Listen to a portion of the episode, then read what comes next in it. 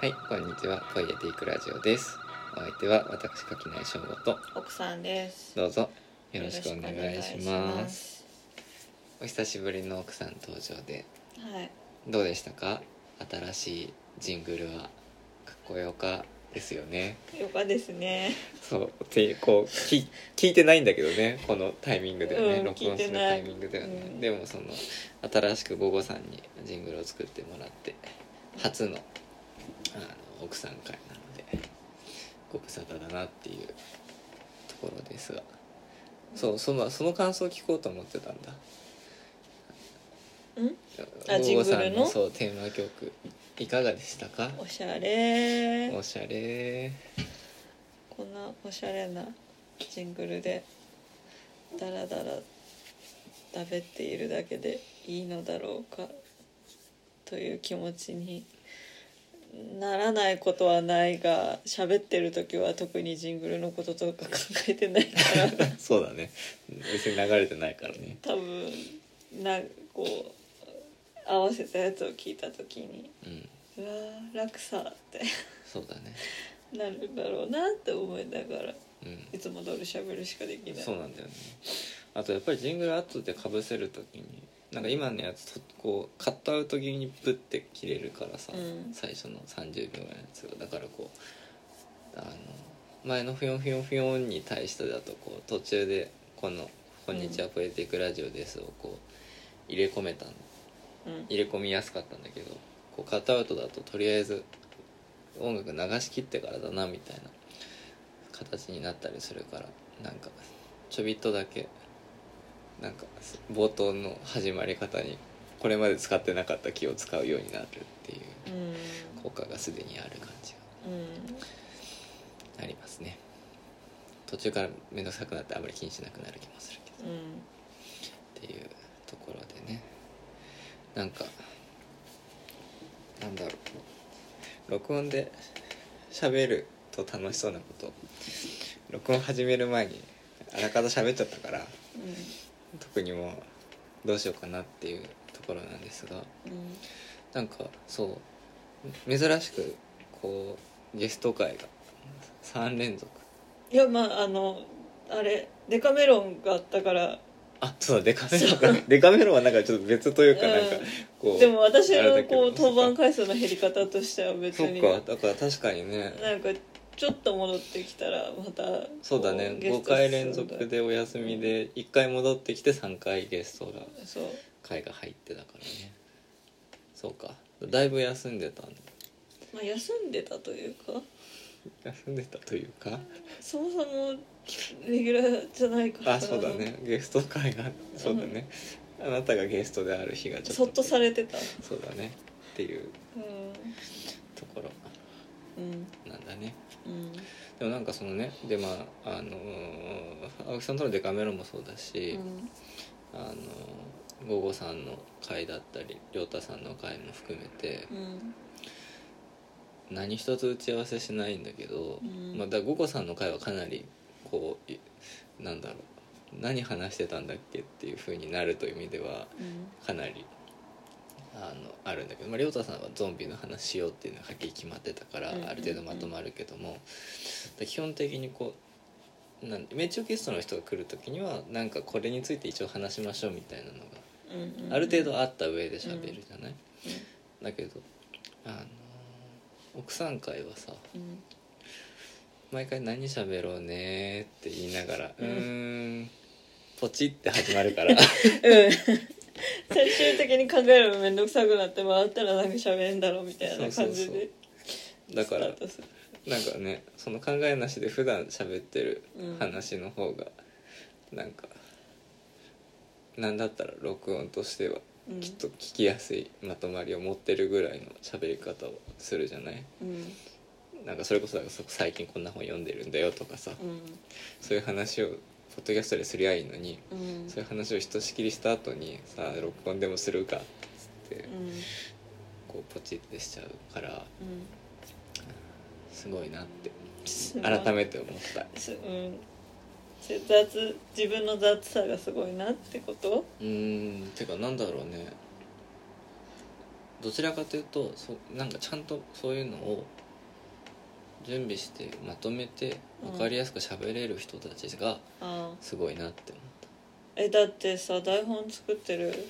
そうそうそうそうその方うが多いのかなどうどうでもなんどうなだんでだしょろうう、まあ、でもせまあせめてさテーマ設定とかさ時間とかは決めてるわけじゃない、そうねだってオムラジもさうんうんあの山村夫婦砲弾はさなんかちゃんとマスクさんのジングルが要所に挟まってさ、うんうんうん近況報告とうんなんかこうお便りの紹介コーナーとなんかみたいなのがうん一応ちょっとあるじゃん、そのあれっこれてにつタいイムてキープしてやってるのいや多分やってないそれはやってないんじゃないでもあなんとそれはなやくってなないんとなくざっくりこれについて話そうねみたいなことをやってるんだとは思うんだけどえじゃあコーナーのジングル作ればいいのあーでもそうかそうかもねうんでも別にコーナー作ったとしてもそれの通りに喋るかって先週そのコーナーどよよーんみたいなそれいいね どう いうみたいなね、うんそういうのがあるといいんじゃないかとまあ思いつつ、まあ、特に多分そこまではしないというかもうかっこいいジングル作ってもらったからそうねこれ以上このポッドキャストにかける予算はないうんところではいはありますねありますねうんそうねだまずちょっとその、まあ、デカメロンの感想はこの前の回でうんちょっと話してもらったから、うんまあなんかありますゾンビ界とかに対して感想だったりうんオタクの早口すごいなんかめっちゃアドレナリン出とるってなるねうん、そうだねなんかさ自分がする側でさ、うんあなたがさこうボヘーって聞いてるみたいうんうんなのはあるけど、うんうんあなたがそれをやってるのしかもなんかそのあ話が合う人とね、やってるのを聞くなんか青木さんともこうそういうなんていうのスピードの速いおしゃべりではあるけど、ちょっと違うじゃなうんうい、ん、うん、なるほど、うんうんだからちょっと新鮮っていうか、なるほどねうん、あれさちょっとさもう僕としてはね亮太さんとめちゃくちゃ夢中になって喋っちゃったせいであの聞きやすいかどうかよくわかんないんだけどあうんどうだったえっとねでも私はなんだかんだ言ってあなたからその見た映画の話聞いてるじゃあん、うんうんそうだねだからああん多分あれの話なんだなとかわかるかうんら、うん言語として認識できるけど、うんうんうんなんかちょっと聞き取りに失敗したらマジです結ぐ置いて局かれ今な何の映画の話してるんだろうってなるほどねなると思うけどまあまあ大体「オブ・ザ・デッド」だかまあ大体ね あでもまあそっかいやなんかねその自分で聞いてると自分が結構聞いてる割とそのカルチャー寄りのポッドキャストら。に一番近くなったなってあー亮太さんとの話がねうんうんうんでだからなんかやっぱりそのワンテーマでがっつり喋るだとなんかそのテーマに興味ある人は割とこう聞けるしうんでそれこそあんまり興味ない人もなんとなくオブザデートなんだなってことも分かるっていうところで言うとさ、すごいこうなんかある意味その一番組に一貫性があるというかうんいうのはあるじゃん。うんなんかそこすごいこうなんかねああこうなんかワンテーマで喋るっていうことのうん強みだなっていうのをうんすごいこう感じてうんなんかはなんかポッドキャストっぽいってうんうんだからそれは結構ね発見だったそうねこの1年以上やっていながら 初めてポッドキャストっぽさをこう得られた気がすうんる、ね私とやってたら一生気づけなかったね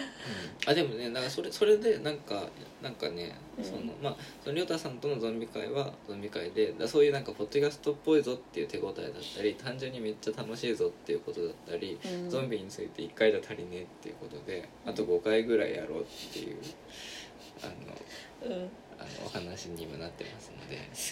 もうさあと5回の根拠さあと5回ぐらい聞きたいって言われたからあそうそうそうそうっていうだけなんだよねすごくないうん、ツイッター5回で喋れる算段があるわけじゃなくてまあ喋ったら喋れんだろうっていうだけで言ってたそようツイねッターで5回あと5全6回で聞きたいみたいな、うんこううんただその6回にどういう根拠があるかもわからないけどな言われたから気持ちでしょバイブスだけででしょ言われたからもうそれでいくっていう、うんでもねあの亮太さんとそのじゃあもう一回やりましょうみたいなあとうんうん5回やりましょうみたいなところでやり取りしてた時に、まあ、6作となるとロメロのゾンビ作品の本数と一緒ですねっていう「おおナイト・オブ・ザ・リビング・デッド」から来て、うんえっとまあ放題で言うとゾンビ資料の餌食、でその後のちょっと順番多分「ランド・オブ・ザ・デッド」「ダイアリー・オブ・ザ・デッド」「ランド・オブ・ザ・デッド」なんだけど、まあ、この6作品にまあかっこつけてねだってなってくるとやっぱり次はまあ放題だとゾンビだけど「んドーン・オブ・ザ・デッド」が現代だから、やっぱり「ドーン・オブ・ザ・雑談」なのかうんなんかそういうタイトルになるんだろうなっていううん気持ちで最初にオブ・ザ・デッド使っ ちゃった最初に「オブ・ザ・デッド」使っちゃったなって思いながら、 うんまあ、ちょっとだからそういう形でうやっていけるんじゃないかと。んなるほどうんいうところで実は根拠は後からいくらでもついてくるっていうねだねうん、話でうんいや楽しいなっていう気持ちもうんありつつ、うんまあ、でもまあなんていうのやっぱりこう奥さんとやる良さっていうのはさ話が合う人うんばかりじゃないという かなんつうのこのあのこうあの趣味思考がね一緒じゃなくても、うんうんうんなんか別の部分でだから周波数は合あってそうるそうそけうそうどそう指向性が全然違そうそうそううみたいなみたいでなんかねそれってそのさツイッターとかそのうんポッドキャストも含めて、そのインターネットの世界で割とやりにくいあーおしゃべりだと思うんですよ、そうねその本来というかなんつうのその性質上やっぱりその、一時期はそのクラスターとかフィルターバブルみたいな言葉が要は言われてますけどもなんかそういうようなところでさやっぱりなんかこの人たちがおしゃべりするよみたいなのってやっぱり何かしらこう固まってくるわけじゃんやっぱりツイッター上で最近見て面白かったなんか面白そうだなって思ったのとかもさやっぱり昨日タイムラインで本コアがめっちゃ盛り上がってるっていうさ、うんその本コアの人たちでのおしゃべりとかさ、あとは僕らでいうとそれこそなんか FGO のうんうん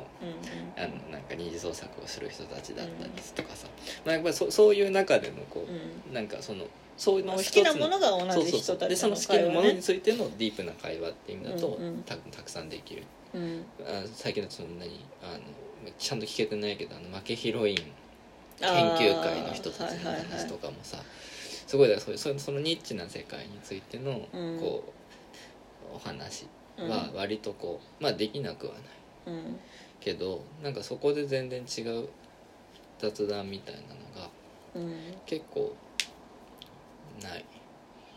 うんないわけじゃないけど、でしかもそこでなんていうので難しいなんていうのやっぱりその趣味思考合う人たちの中での方が多分話は合うんだよあの一回読書会にねうん参加した時に面白かったのは読書会も楽しかったんだけどやっぱりそのこうその後二次会でさうん居酒屋とかでお話しする時っていうのはさ、うんもう読書会でテーマになってる本から離れての話になるわけじゃん、うんだけどやっぱりそこではなんとなく似通った一つのこううんなんていうの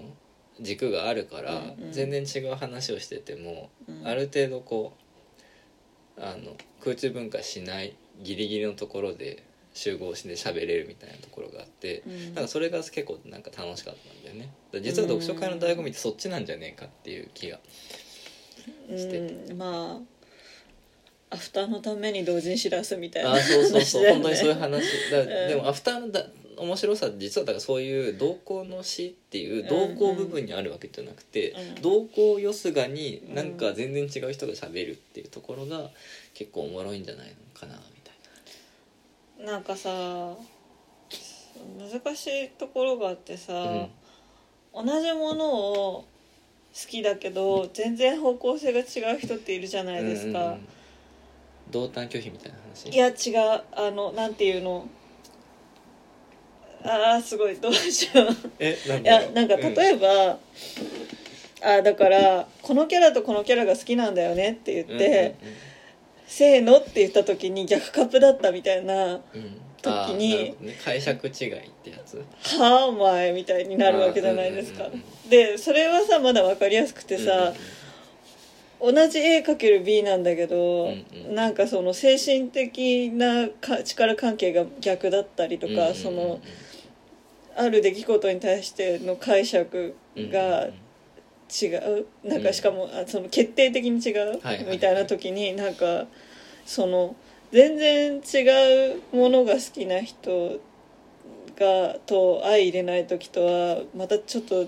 質の違う断絶を感じるから、まああそうだねそうだからそのキャラクター解釈とかカップリング解釈によって絶好するっていううんうんでもそれは確かにあり起きるのはなんかその近いなんか近い存在だと思って同じものが好きだから分かり合えると思ってたのにこんなにも分かり合えないみたいなものうんうんうがん逆に浮き彫りになりやますあ、いそれはそうかもしれない、みたいなだからなんていうのそのうーん頭のいい人がさ頭のいい人っていう発言が頭悪いけどさいやまあ聞きましょう、うんなんか頭の良さそうな本を読む人って頭のいい人と頭の悪い人がいるじゃん、うんそうねそうでその本に対してさ言うことのさなんかレベルの違いみたいなものをさ、うん見るときさ頭が良くてそういう本を読んでる人はもうすごい悲しい気持ちになるんじゃないかなって思うんですあよー、うんうん、なるほどこんなに面白い本を前にしてそんななんかこう上っ面だけしか読めないうんうんやつと同じ本を読んでいるみたいなさ、うん気持ちになるんだろうなっうんなてる思ほっどて、ね、うん、なんかだからそういうタイプの絶望はいはいはいだからその浅さで好きって言うなよみたいなうんうんうんうん気持ちをお互いに持つんだろうなみたいななるほどねあでもそれはちょっとうん最近わかるなうん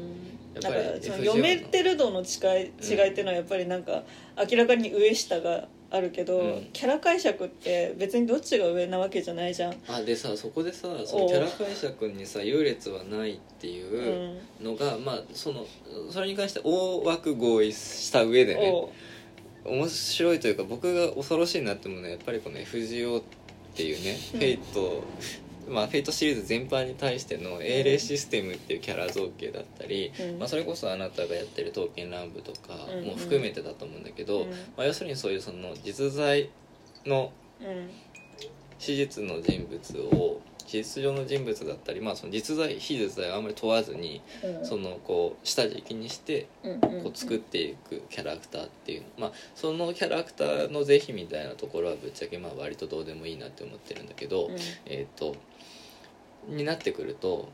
明らかに解釈のある意味こうちょっとずつレイヤーが出来上がっちゃうと思うんだよねなんていうのかな、うんやっぱりもともとが二次創作的なキャラなわけじゃんその例えば FGO における英霊っていうのはさ史実上の人物に残されてる伝承だったり伝説をもとにうんキャラクターにしていくっていうところですでに一回解釈が入ってるじゃんうんその一回解釈が入ってくるものに対してもう一つあの二次創作としての解釈をキャラクターとしての解釈を入れようとした時に、うんある意味最初に下敷きになってる私立部分がガン無視されることが あるあるねなんかそれそれは結構僕としてはもやるんだようんでう、んなまあなんだろう一番あうんこれはちょっと後で深入りすると長くなりそうだからちょっとだけにするけど僕は FJ のネロちゃんもあってネロクラウディウスってキャラクターが好きでもうもはやローマの統治者であるっていう部分が関係なくなってただの可愛い女の子になっちゃう二次創作が多すぎてあーで僕は別にもう今となっては割とこう何ずもうなんか全部全て受け入れますみたいなてかもうネロちゃまがこう二次創作されてること自体に割と喜びを感じてはしまうんだけどうんどっかでもやっぱりもやるんだよやっぱなん皇帝としてのネロちゃまがいいそうそうそうそうであの、ね、ネロ・グラウディウスがアイドルになるところまでは割とわかるのうん、なんかさやっぱりそのアイドルとヒーローと統治者論っていうのは割と近いところにあるという僕は気持ちでいるからうんそこまではギリギリ許容できるんだけど、うんなんか何の脈絡もなくただ私服でなんかこうアイスクリームとか食べてるみたいなとこになってくるとちょっと分かんないんだよね うんみたいなところのなんかうんなんかそこでこうやっぱりそもそもそのなんだろうただ顔が好きとかさなにななんかそのこういう性格でなったらどうなんだろうみたいなのだとちょっととこうネロちゃまに関してはすごいもやるっていうのがあるんだけど、でも躍動コンビ現代パロは好きなんだよはい躍動コンビ現代パロって言ってまあいや分かる人だけ分かればいいです、うんあのまああのなんだろうそのあまりにも原作うん要は元に、まあその FGO 自体二次創作みたいなもんじゃんっていうのを置いといて、原作であまりにも悲惨というかもうそうでしか入れないみたいなイフの余地がないキャラクターっていうのは原パロするしかないんだよね、いやそうそうそうぶっちゃけであれはで原パロはななぜいいかっていうと躍動コンビ原パロだからいいわけで例えばあれがオベロン現代パロだったり、うんアルトリア現代パロだと多分僕は許容できないんだよでここにやっぱり何が違うかってあの3人の関係性っていうものにうん何かしらの「イフ」を与えたいっていう欲望からうん時代軸をスライドしていくわけじゃんでもなんかそこはもうなんか別のさそのゲーム上のその3人の関係性っていう新しいりところを素地にしているからぶっちゃけその3人がそれぞれに掲げてる点でバラバラの背景っていうものをどこまで考慮しなきゃいけないかってなるとちょっと薄れる感じがあるの。だから多分なんかなだからネロちゃんは現代パロは割と許せないんだけど多分あのローマサバ現代パロは許せるんで、みたいな、なんか多分そういううところがあるんだなっていうふうに思って、やっぱりだからねどこまでの文脈を踏まえ二次創作にやっぱりそのあるある既存の文脈だったり、うん蓄積っていうものをそれこそだから密漁してう好んきに加工していくっていう作業じゃない、うんその密漁するその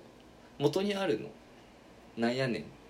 っていうの がやっぱり僕は気になっちゃってそれがゲームの中にあるオリジナルの文脈からうんやっていくんだったら多分躍動コンビになるし、うんそうじゃなくてもうちゃんとローマの皇帝っていうバックグラウンドをちゃんと大事にしてほしいっていうふうになるとあのこうなんかネロちゃんが二次創作過激派みたいになっていくんだろうなってうんそのね原パロしかしようがないみたいなやつは鬼滅がすごいそうだなって思ってて、誰が生き残れるか分かんなすぎてうんうんあそういうことね。そしてもうなんか別に生きてようが死んでようがあまりにも戦いが苛烈すぎて推しにこう平和で幸せになってほしいって思ったら、もうあの原作環境自体はのね環境自体がダメだから、うん原パロするしかなくなっちゃうっていうのは、もうこれはしょうがないんだなって思うん、いやだから原パロっていうのは要するにあれだよねそういうその時代物とかに対す今に対するさ一種の末法思想なわけだよねってことあの末法思想っていうのは基本的に今の世の中はもう最悪だあ終わっちまえってこと終わっちまう からこの世界じゃないところであーうんなだまあ要するにだから元祖異世界転生ものって末法思想なわけじなるほどねゃん、うん、だからやっぱりその時代的にその飢饉だったりさそのうんなんだろう政治の腐敗だったりでさうんもうこんな世の中クソじゃねえかってなった時にもうさっさとその次のね極楽浄土でも何でもいいんだけど、まあ、何かしらのそのこう次の世界、次の優雅に入ろそううってそいううそうね っていうのがやっぱりこう何盛り上がってくるわけじゃないだかうんらやっぱりなんかそれななんかそういうことなんじそういうことなのかゃなない ででなんかでそれは実は現実からの逃避っていう意味だけじゃなくって普通にその重たいしんどい作品からの逃避のためにもそこじゃない世界をうんうんうん作ってあげないといけないっていうだから現場論もだから一つの異世界転生ものなんだまあそれはねなうんまあだからその中で記憶持ち記憶なしみたいなうんうんうんうん派生がそうだね生まれてくるけどうんうーんなんかそのやっぱりバトル系の一次創作がバトル系だと、なんていうのかなだからそのそれをさ原パロじゃなくてやっちゃってるのがエミヤさんちのご飯じゃんうんであれは原パロでしょいやだってうん現在社会で、まあでもあれか普通にそもそも現代のサ話ーバなんだンっけトなんだよあそっかそっかサーバントなのになぜか聖杯戦争をせずに仲良くご飯食べてるっていう話なのあれは、うんそういう話なんだなるほどねだから原パロじゃないんだけど原作軸でありえないパロディをしているっていうな意るほど味で皆さんちのご飯は意味がわからないいや意味がわ からないいやでもなんかだからなんかだそうなんだよねでなんか僕がなんかフェイトシリーズに対して、うん今はやっとこう慣れてきたけどなんかやっぱり一番モヤモヤするところってやっぱりそういうなんかねある意味そういうオタクからしたら節操のなさだったり、うん一貫性のなさみたいなところに対して、うんなん、何かしらやっぱりこううんうん潔癖さというかさ、うんコンテクスト大事にしてみたいな気持ちになっちゃうっていうところなんだろうなって思ってでもなんか割とそういうもうその平行世界であったり可能世界のうんうんこうごったにっていう風に一度こう飲み込んでしまえばうんまあいいかってなるんだけどうんなんか割とねモヤモヤはすうんするけどでも元が割とそういうノベルゲームだっていうところは結構すごいこう大きいんだろうなって思うんだよねやっぱりその分岐世界ありきというかさあー可能世界ありきの発想になるうんからこそそうのん作品全体としてもだ作作品群うんの塊としても割とそういう可能性が許容しうるっていううん発想なんだろうなって思って、うんあだからそれで言うとさおこれなんだっけこれなんかツイッターでなんか見て忘れちゃった 何なそれこそなんだろうなんかそのあのさあのそのルート分岐的な話でさそのトゥルーエンドに行ける時間軸だけが幸せになっても結局他の分岐でうんうんバッドエンドになっうん場合、んなんかあんまり救われた気がしないみたいなさうこう派閥のはがんうん特に最近のこう若い創作者の間でうんちょっと出てきてる感じがするみたいなうんツイートを見て面白いなって思ったほんだけどううんこれちょっとまだ何が面白いと思ったのかあんまり分かんないうんんだけ何ど、わかんないあでもだからやっぱりああれだそのねあのねあれだ多分ねそのありありえたかかもしれなあい異風世界であそう異風世界で幸せである幸せになってももしもじゃ意味ないから異世界転生あするそうそうそうみたいな話だだからやっぱりそのうんさ原パロでどれだけうんこう躍動コンビが仲良くしてたとしてうんも、ある意味現実ではないけど、まあ、その実際のうんその作品世界においては、うんこう割と重たうめんしんどめのう世界観がずっとあるってなるとその重ための世界観の中にいる3人に「if」の世界をこううん提示したとしても、結局それはなんかその実際にんの3人の救いにはならないじゃないかみたいな感覚っていうのがなんか僕は多分あるんだろうなっうんて思ってなんでそこでその「if」の方の幸せを一つの幸せとできる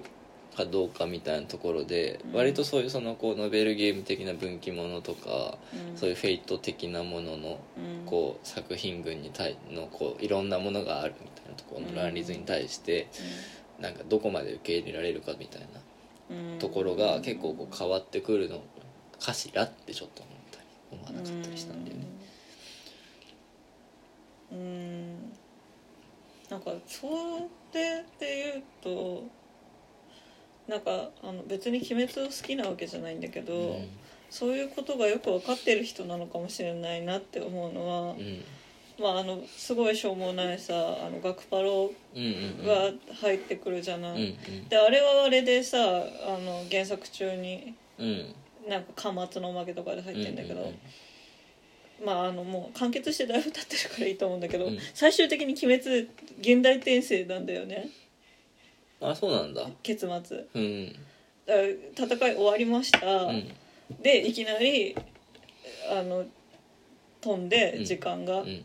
でみんなの生まれ変わりの話おうになるのなるほどだからなんかそれって結局さこうまあ途中で死んじゃった仲間もいてでまあなんだろうねまあとはいえみんなそれなりに生きていかなきゃいけないけど、でも結局戦いの中で25歳が寿命に定まっちゃった人たちがいうんうんるから絶対みんな短命で死んじゃうんううんっていうことが分かっててでそこの余生を書くわけじゃなくて、うんいきなりなんか3世代後ぐらいになって、なんかこうその対象時間軸だと幸せになれなかった2人が幸せになってるみたいなのを、もう異世界転生した後まで原作者が書いちゃうってうんああないるうほどねうんのでのを1話やって終わり。へえなんですよなるほどなんかそれはすごい今なんか初めて鬼滅に興味が湧いてきたうん、なんかそれはなんかその今のニーズをめっちゃ理解した上でやったのかもしれないなんかもう読んだ時は「はあ?」ってなったんだけど、うんえなんかこれ悪質なコラじゃないよねみたいなうんぐらいの気持ちになったんだけどうんだからなんかそれはすごい分かってうん理解してやってるなんかうん異世界転生が流行ってるからやってるとかいううんタイプのいやじゃないとでも思うんだいやけからなんかどなんか今ねななんだろうなんで今これが流行ってるんだろうっていうのがやっぱりずっとモヤモヤしてたんだけど、うんその最終回の話を聞くと、うん僕は好きじゃないけど、うんなんかこう確かにその今の気分みたいなものをこう反映しているのかもしれない、ねのかもしれないなってなるほど面白いね今思った、うん、いやでもやっぱり来世に期待じゃなくて今世でい最で高もになさりたでくないもさそのあなたはエクステラ全ルート終わったじゃないですか、やっぱりさ死の間際じゃないと聞けない推しの一言っていうのが を回収したいっていうさオタクのエゴにさ、うん推しが振り回されてる様を見るのはどんな気分、うん、あでもねあのねわ分かったの僕ねフェイトねそういう意味であんまり好きじゃないのうんあのフェイトの好きじゃなさの理由がね、うんそのエクステラをやってようやく分かったんだけど、うんそもそもその死の間際じゃないと言えない言葉なんかねえからっうんうんていううん気でいるからえアルテラのありがとうはいやでもなんていうのあのいやなそそもそもそのなんか人間感が嫌いうんあーその何消えかけのろうそくが一番大きく燃えるみたいなうん感じうんうんなんかなんか追い込めば追い込むほど美味しい汁が出るみたいなうんうん感じが多分そもそもあんまり好きじゃねえんだなってうんだからやってることとしては結局なんだろうなだからバトルロワイヤルとかうんうんうんカイジとかの極限まのな状況下にある人たちのシミュレーションと同じ悪趣味さを持ってるじゃないでうん悪趣味であること自体が悪いとかじゃなくてなんか僕はあんまりそれ好きじゃないんだよなっていうのが多分一番のモヤモヤとしてあってうなんんかだからね多分ね初期のヘイトのねあーうんが嫌いなんだよそうねでそれはそういうことなんだなって思った、でまだ FGO もだから結構モヤモヤするのはそれでやっぱり最終的にみんな金粉まき散らして死んじゃうのがうやっぱり不服なのはんやっぱりそういうそのこういや金粉まき散らす前からちゃんといいこと言っとけよみたいな気持ちになっちゃうっていうんうんうのがねうんやっぱりなんかこう割ともやつくてあーなんかねそれはねわかるわかるっていうか多分私はもともとはうんもう悪趣味なのが好きなわうんけ、うんうんうんでももうこの数年で無理になってあーできちゃったうんうんだなんかそのなんだろうねそれこそなんか「フェイトゼロとかうんうん「悪趣味の極み」みたいな感じだけど、まあ、あれは夏木の子じゃなくてウロブチだけど、うんうんうんでもそのなんかそれこそウロブチとかはさそういう悪趣味さのさ、うんうんを書かせたらめっちゃうまいっそうだてねいう人じゃん、うんであれが楽しめた時期にそれなりに摂取しててよかったなってあ思ううんだかそうねらちょっとこの先はきついかなって思うけどだからなんか A3 はさめっちゃ平和でさ、うんうんなんかまあなんか家庭環境悪いうん設定の雑さがすごかったりするけど、なんかこうその疑似家族を作って仲良しこよしをしている話だから言ってしまえば、で四つ葉となんだよねうんなんまかあいいやそのそれぞれにいい実家は折り合い悪いけどこの仲間がいるから平気もあるし実家とも普通に仲が良くてっていう子もいるしだからなんかそので別に人が死なないし。でなんかもうとにかく全部都合よくハッピーエンになるわうんうんけ、で劇場が燃やされようが、なんか捏造動画を流出されて炎上しようが、うん必ずなんかハッピーエンになるかうら、んなんかこうもうジェットコースターと一緒なんだようんね、うんうんうんどうなっちゃおうが絶対大丈夫みたいな。うんうん、なるほどね感じだからなんかそれはさなんかもうフェイトみたいなさなんか予想の2段上を行く悲惨さをいきなりぶっ込んでくるみたいなのとは違うそうね全然違ううんうんタイプの娯楽で今じゃなかったら A3 は本当退屈だったと思うけどなんか、まあ、フェイトもやりながらだとちょうどいいっていううんかそのぬるま湯感が。うん、なるほどねだからなんかこういうぬるま湯なものを楽しめる 人間になると思わなかったうなみんたいな、でもなんかやっぱそれは現状なんだかんだで僕らがぬるま湯に適状況に入れてるからなのかもしれないしねうなんかそのやっぱりそのフィクションンにおける悲惨さとか老悪的な感じっていうものがさ必要な時もやっぱりあるねあるわけじゃないうんやっぱりそのなんかある意味俗悪さみたいなものの方うんがやっぱりなんだろう大げさに言えば救いになり得ることもあるし単純に普通にそういうものが面白かったり楽しかったりすることもうんあるわけだかうんらあなんかねやっぱりそのあたなんか難しいなんか面白いよねうんいやなんかそのさなんか例えばこう本で言うとさで本を読んでる方が好きでテレビが嫌いな人とかがにとってはさワイドショーは悪だけどさドストエフスキーはいいわけじゃんでもドストエフスキーなんてもうめちゃくちゃただのワイドショー的な話というかさぶっちゃけそこにある俗悪さだけで言ったらあんまり変わんない気がすんだよねだけどなんかそっちは要因まあそれは単純にフィクションか実在の人物に対しての面白おかしい消費家みたいなところでの線引きだったり、まあいろいろあるから、うん全部が全部一緒じゃんとは言わないけど、んでも割とそのそもそもこう例えば小説における面白みのなんか割と大きい部分をそそもそもそういうワイドショー的な好奇心というかさ、うんやっぱりそういう俗悪なものに対しての関心みたいなところに本来は置かれているはずでだけどなんとなく本だとなんか高尚な趣味な感じがするからあんまりそういうところをこううなんていうの言わ言語化せずに済んじゃったりするんところが結構大きい感じうんがあってなんかね結構そこ毎回難しいなって思うんだよねだなんていうのかな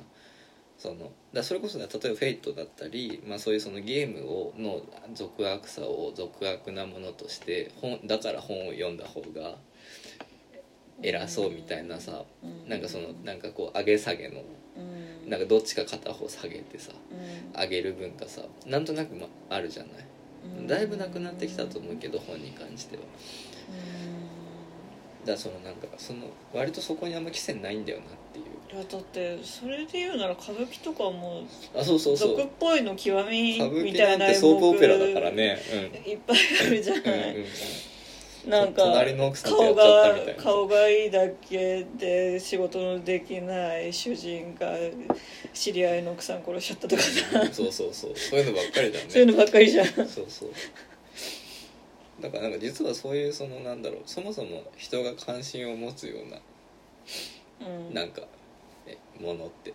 割とそりゃ俗っぽいでしょうよっていううんだって属性に生きてる人間なんだしっていうところはう割とあるよねちょっと話がだいぶずれた気がするけど ね、んうんそうねうんまあてかそういう好奇心を現実の人間に向けないためにあるっていう言い方もさ、まあ一個の論法としてあるわけじゃない、うんうんうんうんそういう規制に対してあそうだね反論するときにうんそれはあるんじゃないですかうん、ううんっんていうなんかまあな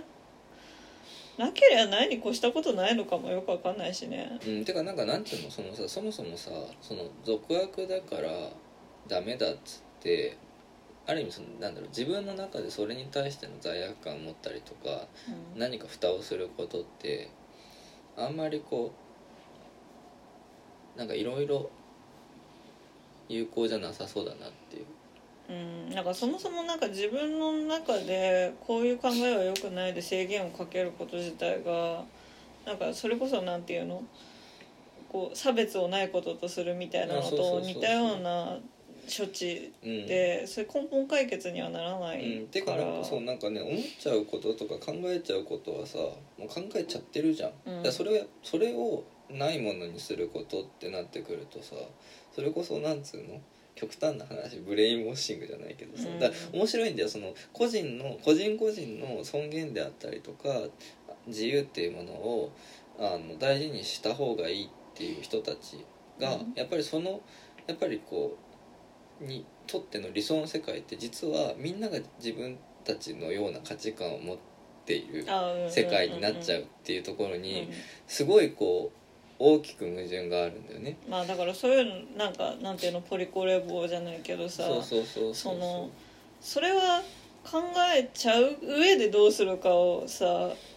制度設計していうくんあでもそうでもまあそれ話じでゃんそれで言うとそのなんだろうなポレコレ棒的な言い方が幼稚な理由はうんそもそもだからその思想の自由みたいなものと,、えー、とそれを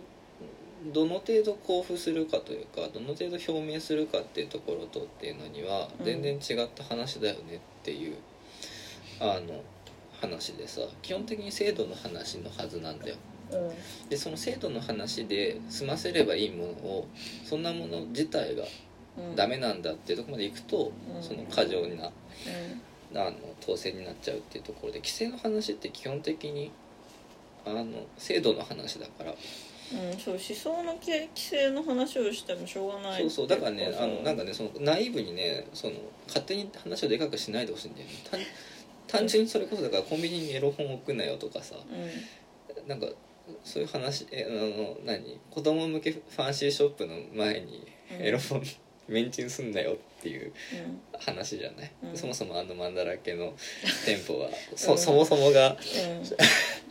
アウトだったけど、うんまあみたいなところとかも含めてなんかなんつうのあの別にやっちゃいけないとか考えちゃいけないとかっていう話以前に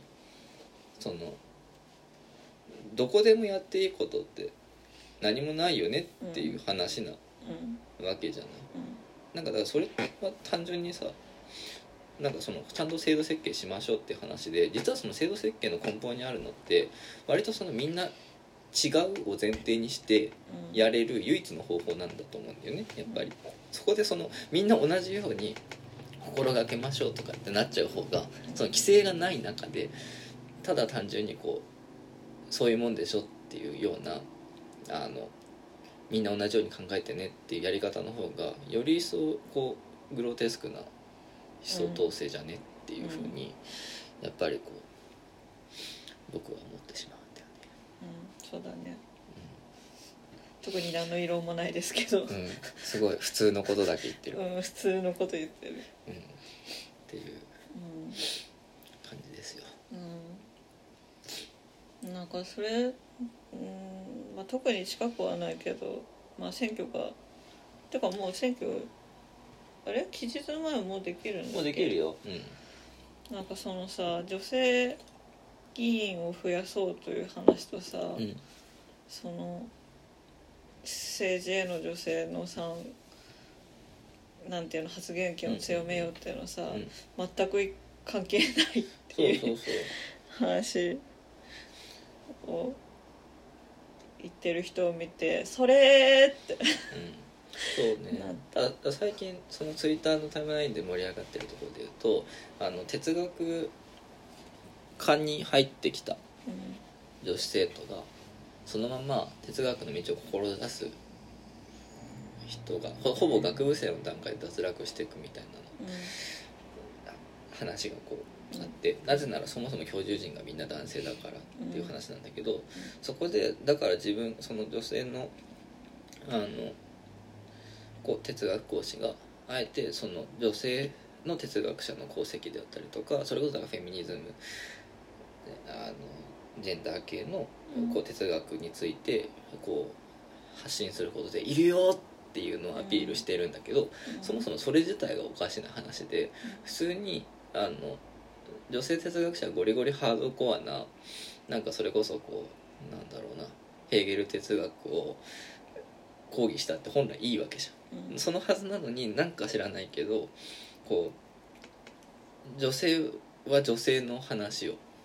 うんうんするみたいなところでまずやらないとそもそも誰もその話をしてくれないっていうような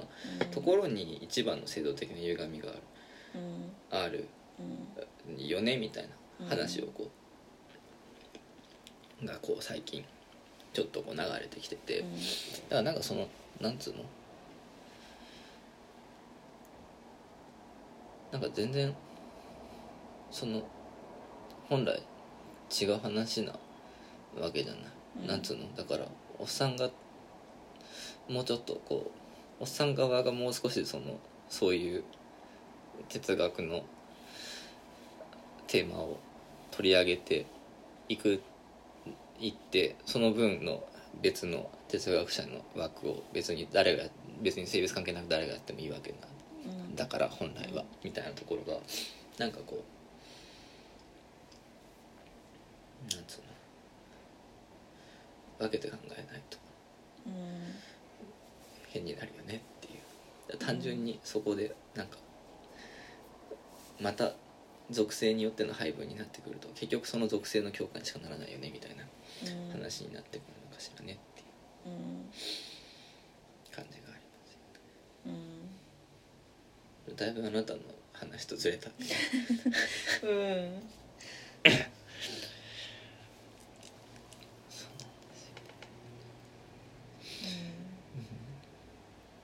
そうねそうねでも選挙になるたびに気持ちがすさむんだけどさう今回のすさみポイントというかさ、うん今回の暴論言っていいんうんさっきの制度の話とも関わるんだけどねなんか一番の根本解決はね為政者の私権というものをうん著しく制限する制度設計にするのがいいんじゃないか試ってい験うってどの字の試験プライベートライうんトを著しく制限するっていう制度設計にうんした方が国家はうまく回っていくんじゃねえのっていう暴論うやっぱりねそのなんていうのやっぱりこう今ね割と誰しもが人間だよっていうこんうさ、貴優族のしさが政治だね優しさが出てくるじゃんうんでもそそれに対してそもそもそのだからそのこうあのパンケーキが好きとかデスメタが好きとかでさ選挙中にピーピー言ってんじゃねえよって話なんだよだからお前が何を好きであろうと関係ねえからその政治とし政治をやってねってなる場合うんそもそも政治家にある間はうんもうなんか全員独身寮とかにいるみたいなところにさうんこうぶち込んでうもうん基本的にそこでそのこうあのこう財産のこう自由な活動すらも許されないでもうなんか一日決められたこうことだけしかできないみたいな形でそのプライベートをなほぼなくすぐらいに制限してこう政治運用させるみたいな風にするとそもそもこうなんつうの全然モチベーションの持ち方が変わってくると思うんだよねうんうんっていう大暴論を最近ぶち上げたくて仕方がない。うんツイッターで書くと残っちゃうからここで言うのうん、まあここで言っても怒るんだけどうね、んいやでもなんかいやでもそうなのいやなんかなんていうのなんかそもそもそのさこうあのなんかそういうそのうーんと選挙制度でこう選ばれた代理人たちがなんか大きな顔をしてこうなんつうの多くの人たちのあのプライベートなあり方まで含めてあの干渉してくるっていうあり方自体がそもそも全く民主主義として機能してないじゃん民主主義においてそもそも必要なのはだリーダーに対してリーダーとされる人たちにかリーダー権を委託した人たちに対して著しく好き勝手させないようにガチガチに固めるっていうそっちの制度こそが必要であってなんかてかまあそもそもリーダー選ぶ側のこちらですからねみたいな選ばせていただいたぐらいの気持ちでお前らはやれよっていうところがやっぱりこうなんか歪むじゃんうんなんかそこをやっぱり偉そうな顔させないためにもねなんかこ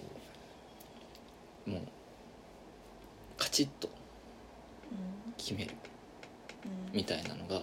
一番こうヘルシーに回って運用が回っていくんじゃないかっていううんまあ、それぐらいの製品でないと先生と呼ぶに値しないっていうことかなあそうそうそうそうそうまあ製品がいいわけじゃないんだよう別になんかむしろそこは余裕があったり暇がないとん、まあ貴そもそ族もの道楽じゃないけどそのなんていうの不労所得があそうそうそたうくそうさんある人がお金のためじゃなくやることだったんじゃないのっていうあそうそうだけどそうなんだけどでもそれでお金そこで重要なのってお金のためじゃないからやれるっていうところだけで、うん金持ちがやらなきゃいけないことじゃないというか、うんでやっぱりそこは条件合わせろっていうだけなんだよでやっぱり、りだからその刑務所に入るとさう変わんないわけじゃんそうのん所得に関係なしにだからその明日も食えないかもしれないって人もある程度毎日食えるようにはなるっていう意味だと、あうんこう底上げだしさ、うんみたいなところで言うとやっぱりそこはね条件をこう揃えてうん、だ明日のこうご飯だの心配しなくていいからその日々の執務にだけ集中すればいい環境自体はんちゃんとこうフラットに整えてあげて他のことは自由はさせないみたいないうようなうんなんかやっぱりだからこう政治家刑務所に近いような環境にあって質問するべきなのではないかっていうのが僕の最近思ってるこ うん、その話もう終わ りでといいようん、うん、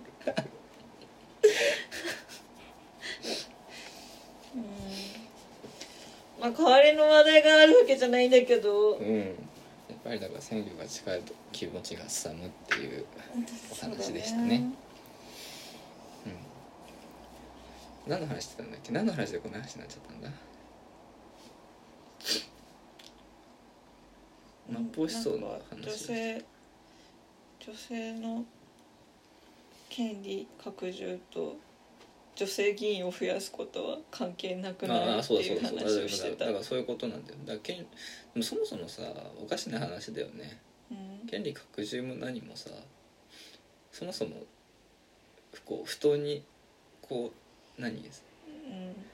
こう侵害されてるだけだからそうそう不当不当にデコ引きがあること自体がそもそも権利侵害であってさ、あの今の手持ちを増やそうって話じゃなくて今手持ちに、うんから不当にこう削られてるものをちゃんと返せうん、よ着服してるもん返せっていうそだうけそうのそうっていうだけの話話だからさなんかその権利拡充って言い方をするとなんかすごいさ、うんななんんかか取り分が減るじゃんみたいなうんいいこうんそうそうそううだをされるけどお前が取ってんだよってそうそういそううなん か話だそこすごいさなんかまあなんかいやいやみたいなうん話になるんだよねうんでもまあどうせ取られちゃうから最初から諦めてるみたいなことが織り込まれてう生きているんまあなるほどねだから別に最初から欲しがりませんから戦いはなんていうのうんバトってこないでほしいみたいなうんうんうんまあそうねまあだからそのまあ、別になんかその増え戻ってきた分までこう活用できるサイズ感で生きてないみたいなさうんうんうんうんまあそれはそれであるだろううんね、でもそれもそれで別の話なんだよねうだって別にいらないのなら使わなきゃいいじゃんっていうだけの話でさ、ん別うんに使うか使わないかの選択権はこっちにあるべきだよねそうそうそうだから別にそれはだからさ別に権利っていうのは冷蔵庫の中の食材と違うんだからさうん別にたくさんあっててもさこうで置いといても腐るわけじゃないんだからうん置いときゃいいじゃんね そうだねっていう話で終わりな気がするんだうんよね、まあ、みたいなところでうんございますがございますが何分ぐらい喋ったかな結構喋って結た構喋ってたなんか今日まだ30分ぐらいのつもりでいたうんなんか取れ高としては30分ぐらいだけどねいやいやそんなことないでしょだってたくさん喋ったよ今日はうんだから「そ鬼れはさ滅」の話からうん政治の話まで先生の話か政ヨ治タの話話だろあでもねそれね結構ね結構そこ重要なところでさう政治の話といえば立派に何かちゃんとそのこう、うんなんていうのあの党ごとの特色とかさそのある政治家の思想みたいなところをちゃんと語れて初めて政治の話になるみたいな風潮割と僕そうだと思っててヨタ話的にんこういう世の中の方が普通にいいよねっていう話ってすでに十分政治的なわけじゃないですか。で割とそのヨタ話の集積でしか何もそのこうてかそのヨタ話の集積じゃん見に行って別に実はさ誰も割とその真面目に政治のことばっかり考えてる人なんてそんなにいないんだからうんでそんなにいなくていいんだよでそんなにいない人たちにまでヨタ話的ないい加減さでなんか選べちゃうっていうところに一つまあなんつうの良さはあるわけでさうんでそこでなんかこうあんまりシャチホコばってしまいすぎるとなんかそれはそれで変なことになるし、うんまあとはいえだから適当にやろうっていうのも違うんだけどでもなんかやっぱり真剣におた話をする真面目におた話をするっていうことがうん割と大事なんだよねっていううんことはうんちょっとこう言いたいですね。うんまあうんうんえ いやそう最初の話に戻るけどさ、うん、多分一番うわってなっちゃうのさ毎年ぐらいでめっちゃ話の合うオタ同クラスターの人が「え選挙とか行ったことないから行かない?」って言ったら「うわ」って なっちゃうんだろうなっそうそうそうそてうそうなんだよね。思ってうんだから別になんか私の知り合いで選挙行かないみたいな人うんいないうんからんだけどなんかかそのさでもその私の友達ってさまあ言ってしまえば大学生までうんそうねのさこのガチャで引いた近い家庭環境じゃないけどさ近いなんていうのなんだろうまあ割と均質的な世界にあなたはいるよね、うん中高一貫から大学までそうそうそうちょっとだとねだからなんか少なくともあそこの入学学費が払えるうんうんくらいの家っていうのはさ、まあそれは分かってるわけじゃうんんうん、いやだいぶニッチな世界だよねうん、だから私にとってはさそういうでオタクの友達作れないからさすぐロム制になっちゃうからさだからそのコンテンツ投稿をする友達ってほぼいなうんいうんうんだからたまたまその学生生活の中で趣味があった子だけがそういう会話をする相手だけどまああんまり連絡もしないし だからどっちかっていうとその周波数が合うだけの趣味の違う人たちが友達だからうんうんうん私にとってはだからそうなんかあんまりそういう決定的うんうなんうん断絶を感じることないけどねコンテンツそのなんだろうでも本もねあなたが読むタイプの本の人たちはかなり同質性高そうだけどいねやって思ってたんだけどあんまりそうでもないんだよそうでもないねのそれが面白かったあのあーこの前あの南森町さんのさ「働くことのあー人類学人類の学読書会」をやって、うんまあ、そこですごいねはあれだから働くことの話になるわけじゃんだからやっぱりその自分たちの労働環境だったりうんそのこうお金にまつわる価値観だったりっていうところの話にどうしてもなってくるってなるとうん割とやっぱりね全然違うんだよねそれぞれうに。ん結構センシティいやだからかなりセンシティブな話にこうブうんなりなっちゃうよ、かなりなまあななっちゃういやでもそれはあなたのさこの間のあのいくつあ ーゴゴさんとのさ あのその会社員の哲うん学うんの話をしてる時とか、まあ私ともちょっとしたけど、そうだねうんにこうこのホワイトカラー目みたいな気持ちになる、うんそうそうブルシットジョブうのんジョージ・シャメみたいな気持ちに、ねうんそうなんだなるのに近いこうそのお互いにうわって思われううんうるんうんところだよね。でもやっぱりだからねそこでなんつうのかな難しいんだよねなんかそうなんていうの言語化しないことにはその衝突点もさうんみ可視化されないわけじゃないうんでなんつうのかなだから投票もさなんか実はそもそも選挙勝ち負けで考えること自体結構間違っててうんなんか声を上げるいるよっていううんことなわけじゃんあれって、うんだからそのい何だからそもそもせん政治ってお前らのもんじゃなくて俺たちのもんだからなってうんでみ見てるぞっていう民衆ウォッチング言うだぞっていうさうんこう機会なわけじゃんうんでなんか割とそれってこうなんつうのなんかやっぱりだからそこでこう黙っておこうとかさよくわからないからとか言ったことないから黙っておこうは、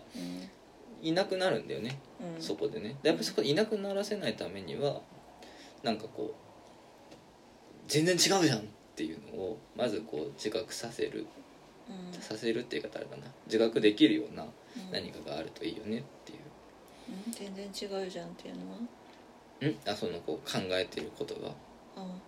なんかそのなんていうの自分が投票するしないで何も変わらないじゃんでは実は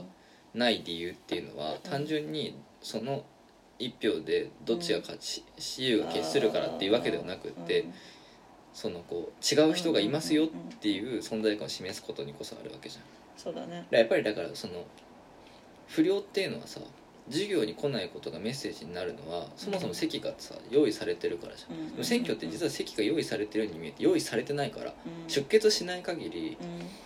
抗議にならないんだよそうだねだからその教室においては学校に来ないっていうことが一つのうん意義の唱え方としてあったかもしれないけど、うん選挙においてはちゃんと出た上で、うん授業聞かないで寝るとか、うん出た上で机ひっくり返すとか、出た上でなんか彫刻刀で自分の名前彫っちゃうとか、うんそういうことをしない限りうんこうそもそも不登校としても扱われないうんうん制度であるっていうところがやっぱり選挙の違いだから、そうだねだから実はだからその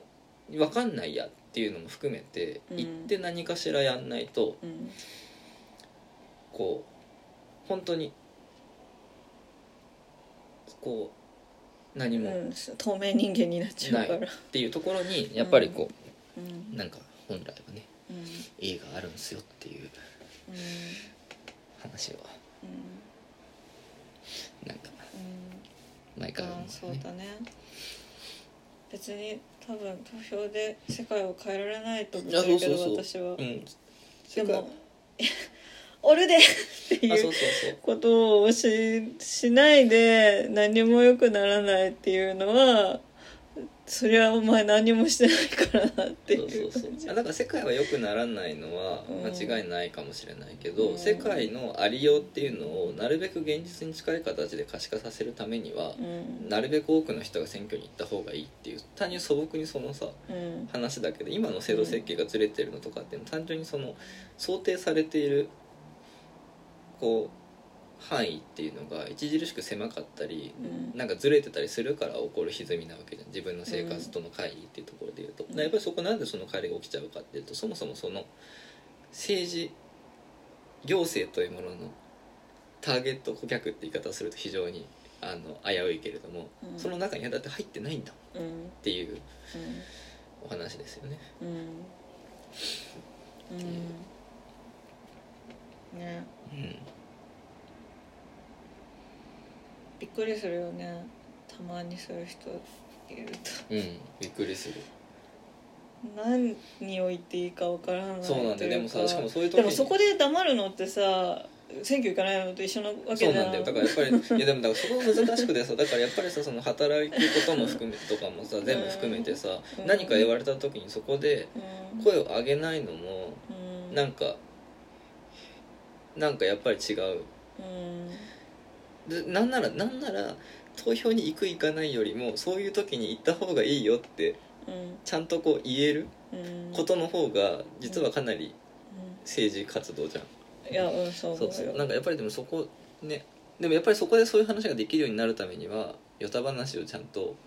しておいて、で失敗してうんなんか恥かいて怒られて、もうちょっとマシになっていくっていうさうんうのがん割と必要なんだよねっていううん気がするんですようんねえうんで僕最近もずっと言ってんだけどだからもうどん僕はもうもっと怒られた方がいいおしもっと怒られたいなって思ってるおでもそれはすごいわがままでもあるからやっぱりそれに対しては怒らざるを得ないぐらいに僕がどんどんおしゃべりをしてどんどん墓穴を自分で掘っていかないとないんだろうなって思なるほどねってうんそうぶつかり稽古こうなのねでもなだな別にそれなんか路悪的に何か挑発したいとかそういうことじゃなくうて、んうんむしろうんそうじゃない部分でうん自分としてポロって言ったことがどれだけの暴力性や特権性をはらんでるかっていうことをうん一個一個点検するためにはやっぱりねなんか言わないとダメなんだよねうんでやっぱりそこでその何声上げないことうんはてか上げないで済まされるというかそのなんか当然のこととして黙黙ってられることが一番のなんかこう怖さだなって思うからすごい怖いくないいやそれ怖いすごい怖いしだからその自分が結局何かしらの反動に加担してるんじゃないかみたいなのをそれは常にうんあり得るから私は結構なコンプレックスだようんうんそのなんか割と自分が特権的うんじゃないうんうんうん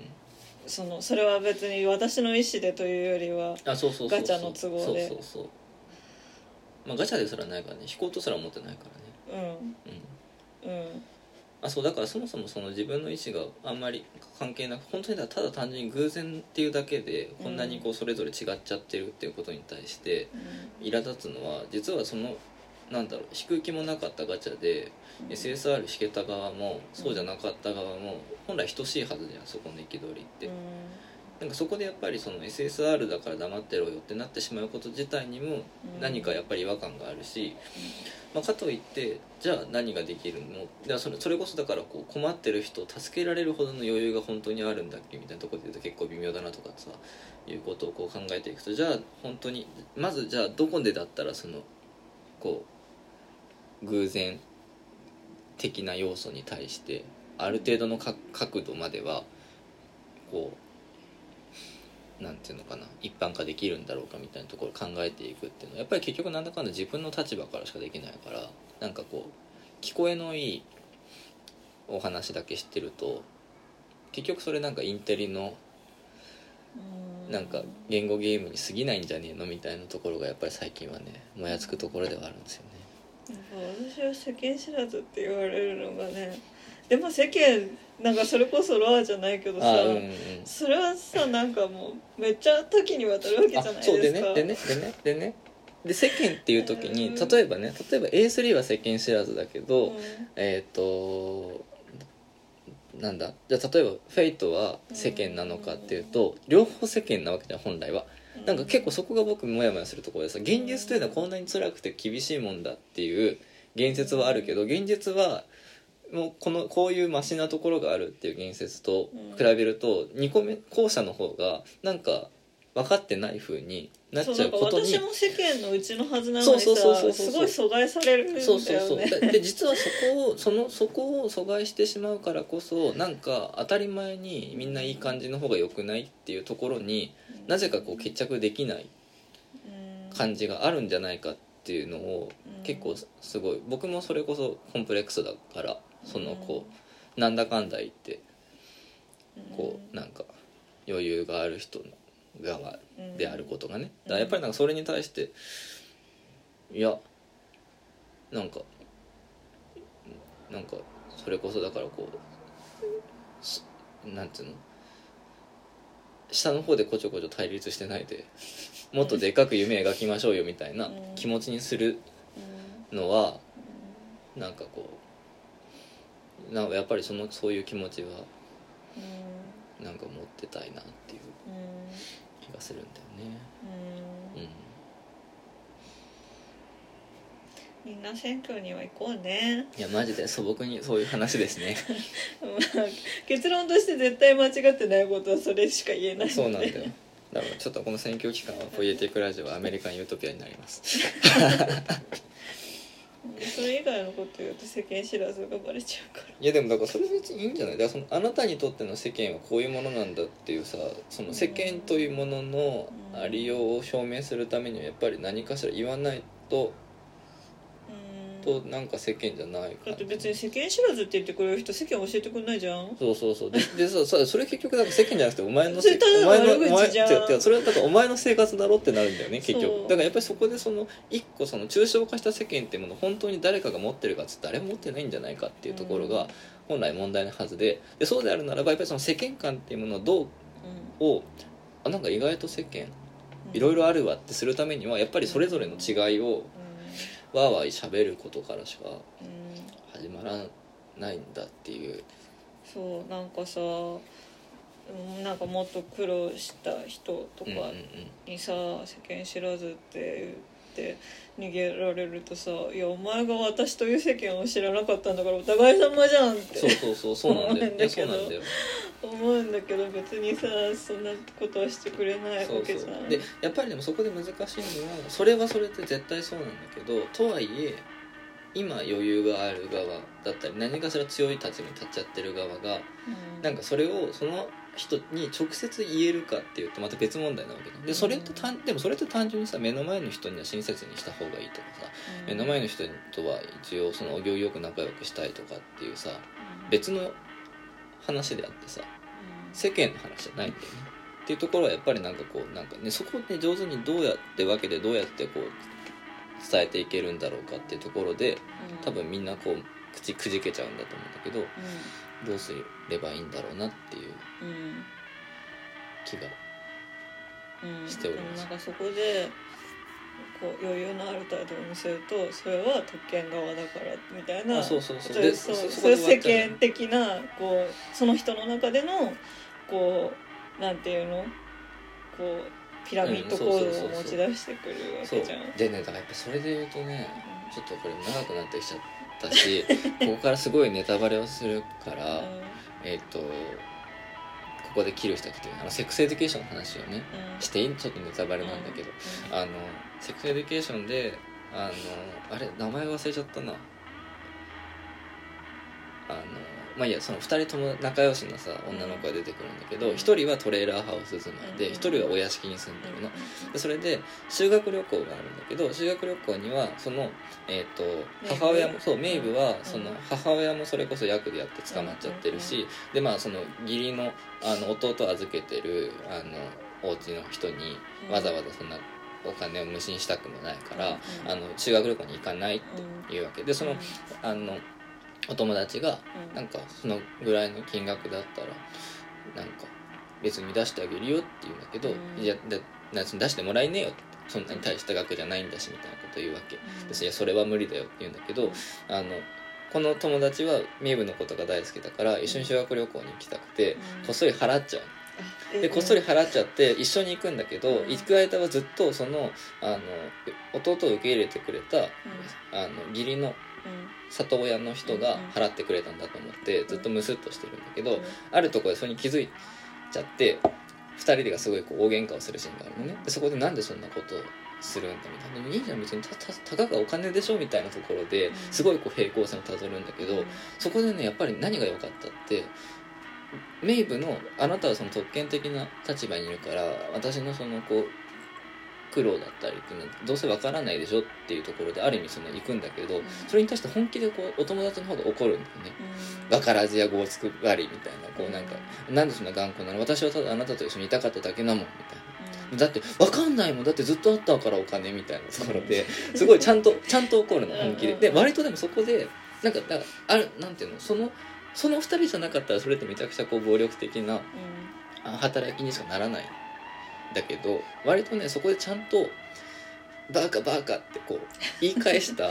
お友達の振る舞いに僕は結構うん感動してうだからなんかあそうなんだよねななある意味それってその2人の問題じゃないんだもんどっちかにお金を偏ってることってんその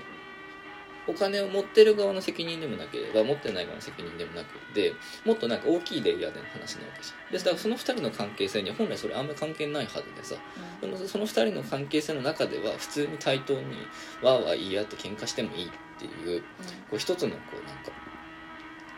提示のされ方をしたなと思ってなんか割とねああなんか向きになってわーわー言い返すみたいなまあそれはそのこう関係性ありきだけどね、うんそのレイヤーが別のところにあるものに対してのあの断絶に対してのなんだろうな向き合い方というかどうある